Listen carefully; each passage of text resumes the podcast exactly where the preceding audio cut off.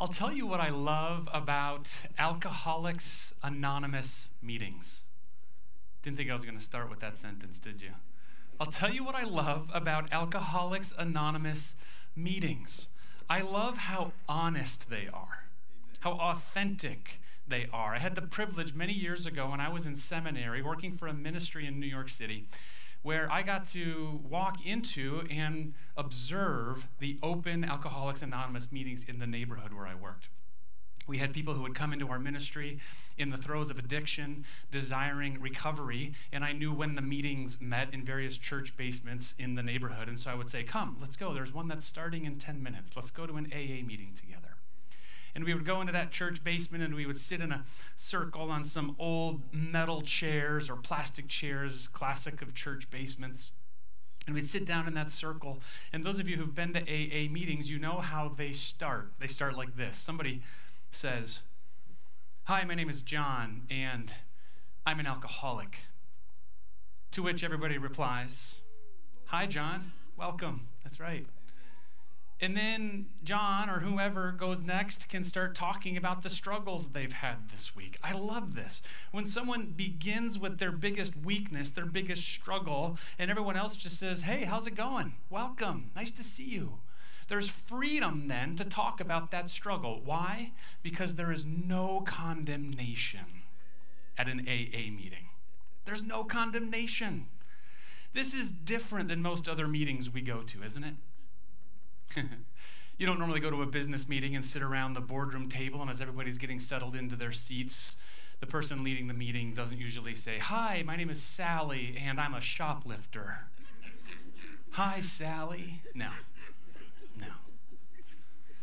Hi, my name is Jerry, and I raise my voice at my wife.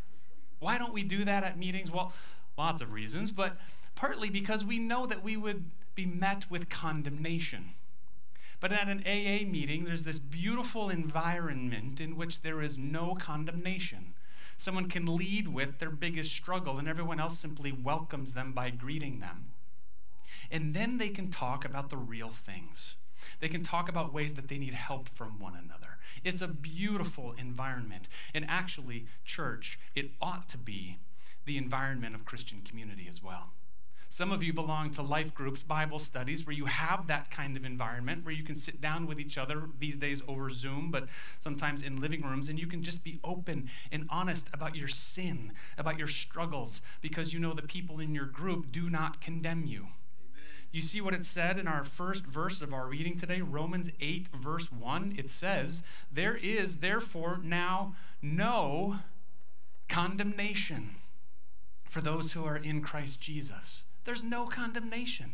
This ought to be like an AA meeting where we could walk up to each other and say, Here's the sin I'm struggling with. And the person we say that to would not condemn us. Why? Because we're looking at a person who is in Christ Jesus, for whom there is no condemnation. Why is there no condemnation for those of us who are in Christ Jesus? It's not because we haven't sinned.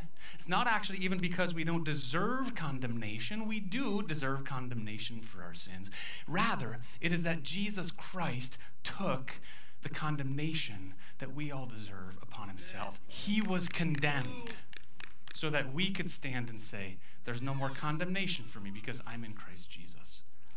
He was condemned on our behalf. So now that we can recognize that, let's talk more openly. Let's connect with each other about our struggles, about our sins. I'm not saying we need to start every church service or every sermon by saying, Hi, my name is Nathan, I'm a sinner. But we can be a little bit more vulnerable, a little bit more authentic with each other, talking about our struggles. We don't need to put our best selves forward because we know that there's no condemnation because Jesus Christ took our condemnation upon himself. As a pastor, I hear lots of confessions.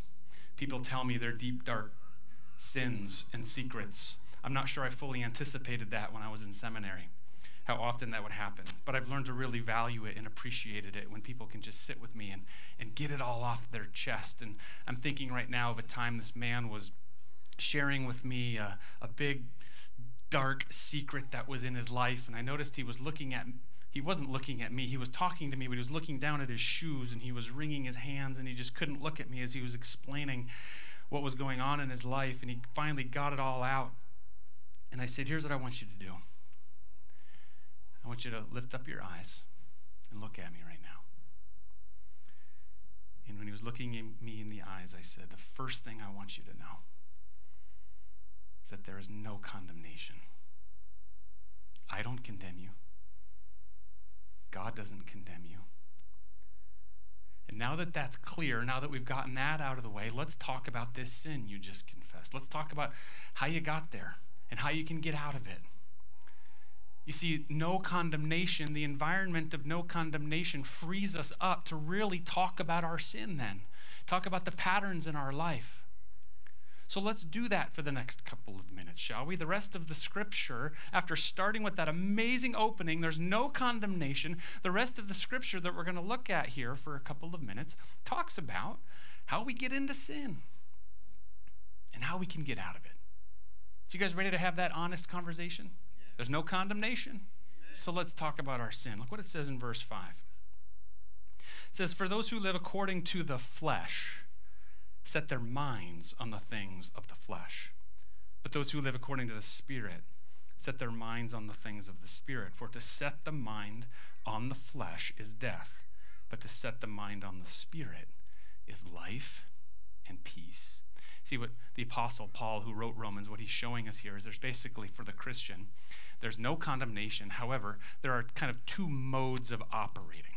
We can operate either in the flesh, he says, think of that as, as our sinful ways in the flesh, or we can operate, we can live according to the Spirit, the Holy Spirit indwelling us, filling our hearts, filling our thought worlds. Notice it says it starts in the mind. Those who set their mind on the flesh will live according to the flesh, but those who set their mind on the Spirit will live according to the Spirit. Now, what does this look like? What does this actually mean to, to live according to the flesh? According to the, to the sinful desires of the flesh. There's actually another scripture I'm going to read for us that really spells it out. It puts some color on this exact same concept, and it's in Galatians chapter 5. The Apostle Paul wrote this book as well. Listen, he gives a description, like a laundry list, of what it's like to live according to the flesh. I'm just going to read this for us right now. And what I would love for us to do is give honest reflection. Remember, there's no condemnation. So, just as I read this list that he gives in Galatians 5, think about any ways that our society, our community, reflects these things, lives these things. In fact, go a step further and think about are there any ways you have lived any of these things over the last, say, week? Okay, here's what it says in Galatians 5 it says, The works of the flesh are evident sexual immorality, impurity, sensuality, idolatry, sorcery, enmity. Enmity is just another word for hostility towards other people. Enmity, strife, jealousy fits of anger. Did I see someone raise their hand when I said that? Rivalries, dissensions, divisions, envy, drunkenness, orgies, and things like these. Now, there's another word about you didn't think you were going to hear today when you came to church. Did any of those resemble anything going on in our community this week? Did any of those resemble anything going on in your own life this week? Should I read the list again? Divi- guilty. We got an honest man here. Divisions, rivalries, fits of anger, envy, drunkenness, immorality, sexual immorality. Wow. So that's the laundry list that's how you know if you're operating in the flesh, according to the Bible. If you're operating in that sinful mode. If any of those things are evident in your life, you're operating in the flesh. But listen to what it says. This is a more familiar second half of that same paragraph from Scripture. That's the laundry list of what it looks like in your life if you're operating in the flesh. But listen to how it goes on, verse 22, Galatians 5. But the fruit of the Spirit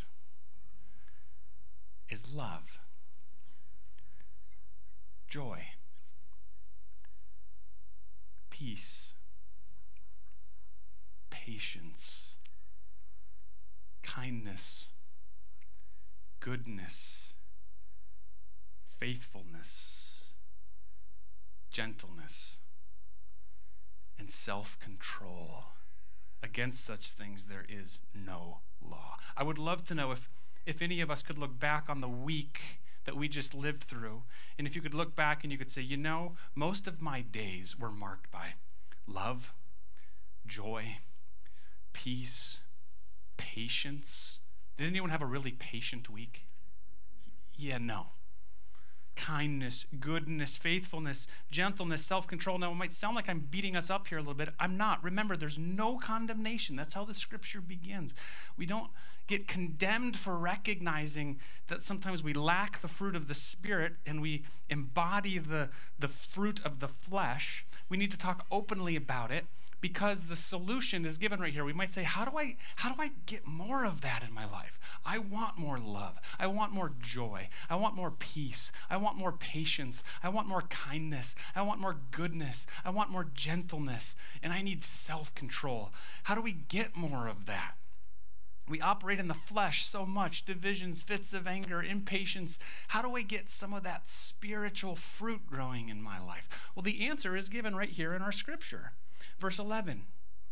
Romans 8, verse 11, it says, If the spirit of him who raised Jesus from the dead dwells in you, he who raised Christ from the dead will also give life to your mortal bodies through his spirit who dwells in you. That's how you get it.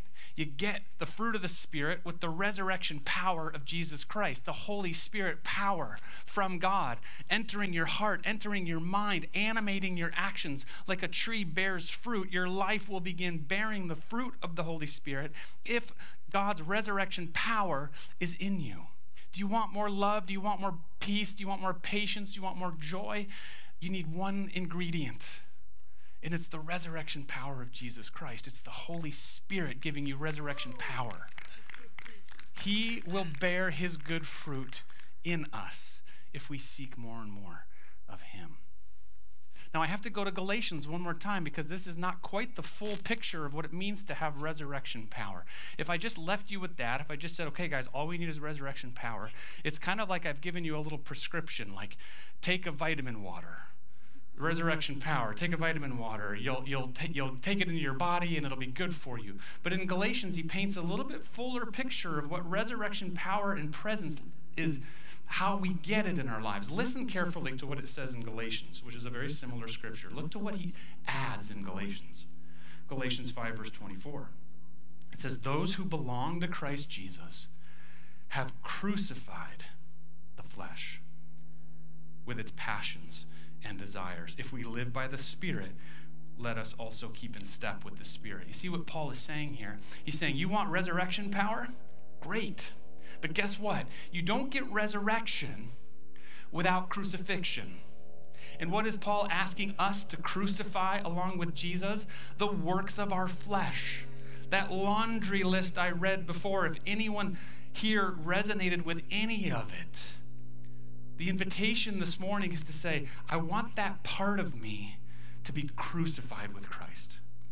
I came here to church today to let that part of me die so that I can experience the resurrection power, so that I can experience the Holy Spirit bearing fruit in my life like love and joy and peace and patience and kindness and goodness and faithfulness and gentleness and self control. We have to die to our fleshly desires.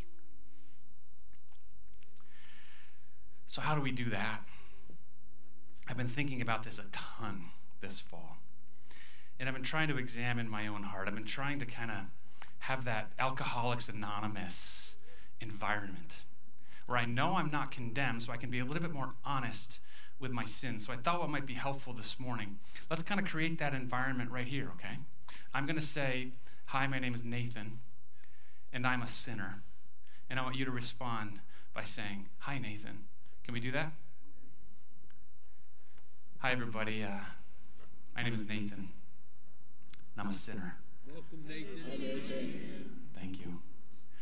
I'll tell you the sin I've been struggling with a lot this fall is basically um, grumpiness. It's true. It's not that sensational of a sin, I know, but it's really insidious, actually. I've been noticing it mostly when I drive the kids to school in the morning. I drive them every morning. We leave at 7:35 a.m. unless one of them is slow to tie their shoes. Then I start getting grumpy about that. And I start to kind of get a little agitated, and I, I might even say something to them like, "Come on, let's go." We eventually do get in the car, and I start driving down North Street to school. And often, if we've left a little bit late, there's traffic. Man, is there a backup of traffic on North Street? And guess what that traffic makes me? Grumpy. While I'm sitting in that traffic trying to get my kids to school on time, I start thinking about all the stuff that's going on in the world, and I start to feel pretty grumpy about it, actually. Start to feel a little bit angry. I start to feel a little bit self righteous. I start to look at all the political division and the strife and all the things that I read about in Galatians, and I start to kind of start judging people who have so divided themselves over politics. And pretty soon I'm in a pretty self righteous spot there behind the wheel of my car, feeling pretty good about myself and pretty bad about everybody else out there. And why won't this traffic get out of my way? Uh, when I hear laughter, I know there's recognition. And I'm feeling pretty grumpy. And guess what I realized a couple weeks ago? We were in a staff meeting talking about a Bible passage, and the Holy Spirit gave me this, this like clear message. It came, you know, like a headline across my consciousness. And this is what it said it said, Grumpiness is not a fruit of the Spirit. Grumpiness is not a fruit of the Spirit, it's a fruit of the flesh. When I'm in the car in the morning, I have so many things to be grateful for. The sun is shining, my kids are in a great school, I'm in a car. Do you know how many people on planet Earth would love to have a car at all? We have Christian music playing on the sound system, lifting praises to our God. And I have the audacity to be grumpy about it and judgmental about everybody else and self righteous about myself. And God says, That's not from me. That's not a fruit of the Spirit. Grumpiness is not a fruit of the Spirit. And so I'm learning, guys. I'm learning. I, am not perfect. Did you know that? Your pastor's not perfect. I'm learning to sit there in my car in the morning and start my day just being honest and aware. Thank you, Lord, that there's no condemnation. Jesus received the condemnation for me. Now let's talk openly, God, about the way the, the sin patterns of my flesh are affecting my day and, and just want to get that out there. I just want to confess that to you, oh God. Now I want to ask that the same Spirit who rose Jesus Christ from the dead would come in and break through the grumpiness and the anger and the division and the envy and the strife and the enmity. Come break in through all of that, just like you broke out of the stone in the tomb when the day Jesus came out of the grave. Come and break through my hard heart Amen. and breathe your life in me because I need it. I need it. I need it. So come on, church, let's just pray this simple prayer where we say, Lord, I, if I'm honest with you, I'm operating in my flesh, and I'm either grumpy or angry or passionate about the wrong things or worse.